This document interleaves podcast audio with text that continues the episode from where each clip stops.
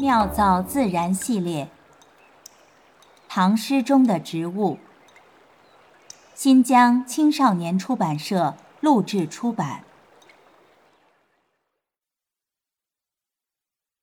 十五夜望月，中庭地白树栖鸦，冷露无声湿桂花。今夜月明人尽望，不知秋思落谁家。作者王建。万曲一收。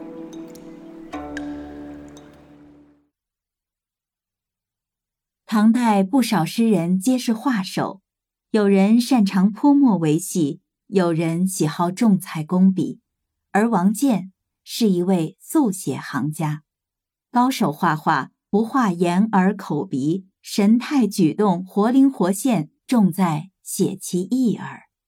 让我们来欣赏一幅王建的写意小影：三日下厨房，洗手做羹汤。未按姑食性，先遣小姑尝。一位聪慧机灵的新嫁娘立刻出现在我们面前，她蹑手蹑脚地端着盘子走出厨房，向站在廊下的小妹轻轻招手。眉梢眼角满是藏不住的春光。清代学者沈德潜曾说：“诗到真处，一字不可易。”如此便是了。这首《十五夜望月》写于一次和友人的中秋聚会。是日，三五知己相邀，客人携琴而来。中秋朗月之下，冷露桂香之中，设席饮酒。把盏赏月，月色如银，琴声似诉，中庭地白，人满秋思。因作者在原诗下自注“实会琴客”，我们得知秋思或为琴曲名。琴声无影，月色无形，秋思无边，桂香无色，白露无声。然无影无形、无边无色无声者，如何写得？诗人仅用一个“落”字，便将这五种不可言说化虚为实，点力成金。传说杭州灵隐寺有位名叫德明的小和尚，在中秋夜晚瞥见无数如珍珠般的小豆子从月亮掉到寺庙旁边的山峰上。他来到山脚下一探究竟，发现这些小豆子五颜六色，晶莹剔透。德明一路爬，一路捡，兜了满满一衣襟。第二天，德明把捡来的小豆子拿给师傅看，师傅说：“这是月宫中的桂树掉下来的桂子啊。”师徒俩把月宫桂子种在寺院周围，桂子长得极快，第二年的中秋节就密密麻麻的开满了五颜六色的花。得名按照花色不同，给这些桂树起名金桂、银桂、丹桂。捡到桂子的山峰，日后也被称作月桂峰。白居易在《忆江南》中写道：“忆江南，最忆是杭州。山寺月中寻桂子，郡亭枕上看潮头。”说的正是这个故事。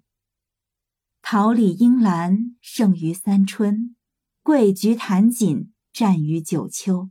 清雅馥郁，幽心芬芳，各具特色，以著玩赏。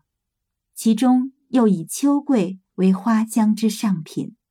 王维的“人闲桂花落”，李白的“桂树何团团”，张九龄的“桂华秋皎洁”，李贺的“玉宫桂树花未落”，宋之问的。桂子月中落，无不是千古名句。含有“桂”字的唐诗达一千多首，可见诗人宠桂、崇桂，用情至深。妙造自然。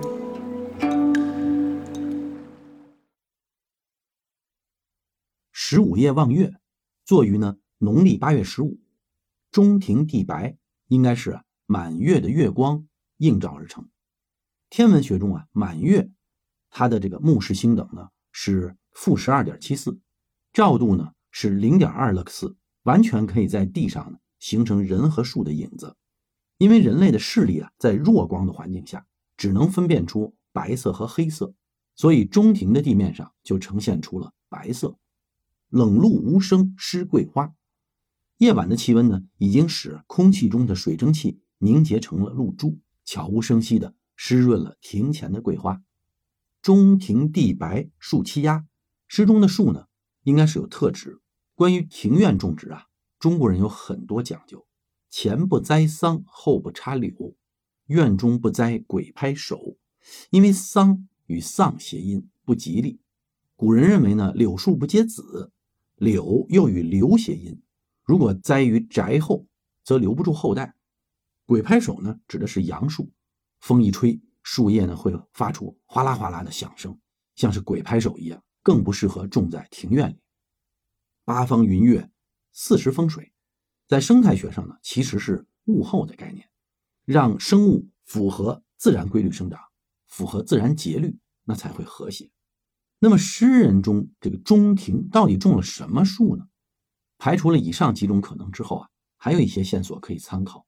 首先，树上栖息着乌鸦，按照乌鸦的栖息习惯，这棵树不可能太低矮。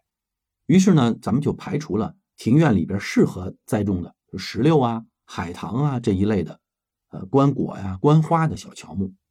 其次呢，诗人能够明显的看到乌鸦，说明此时的树叶呀已经落得差不多了，乌鸦没有被树叶遮挡，能够明显的被识别出来。最后，因为庭院里边有桂花，说明作者所处的地理位置应该在长江中下游地区。而唐代呢，还没有在北方广泛的种植四季桂，何况呢，桂枝繁密，植株矮小。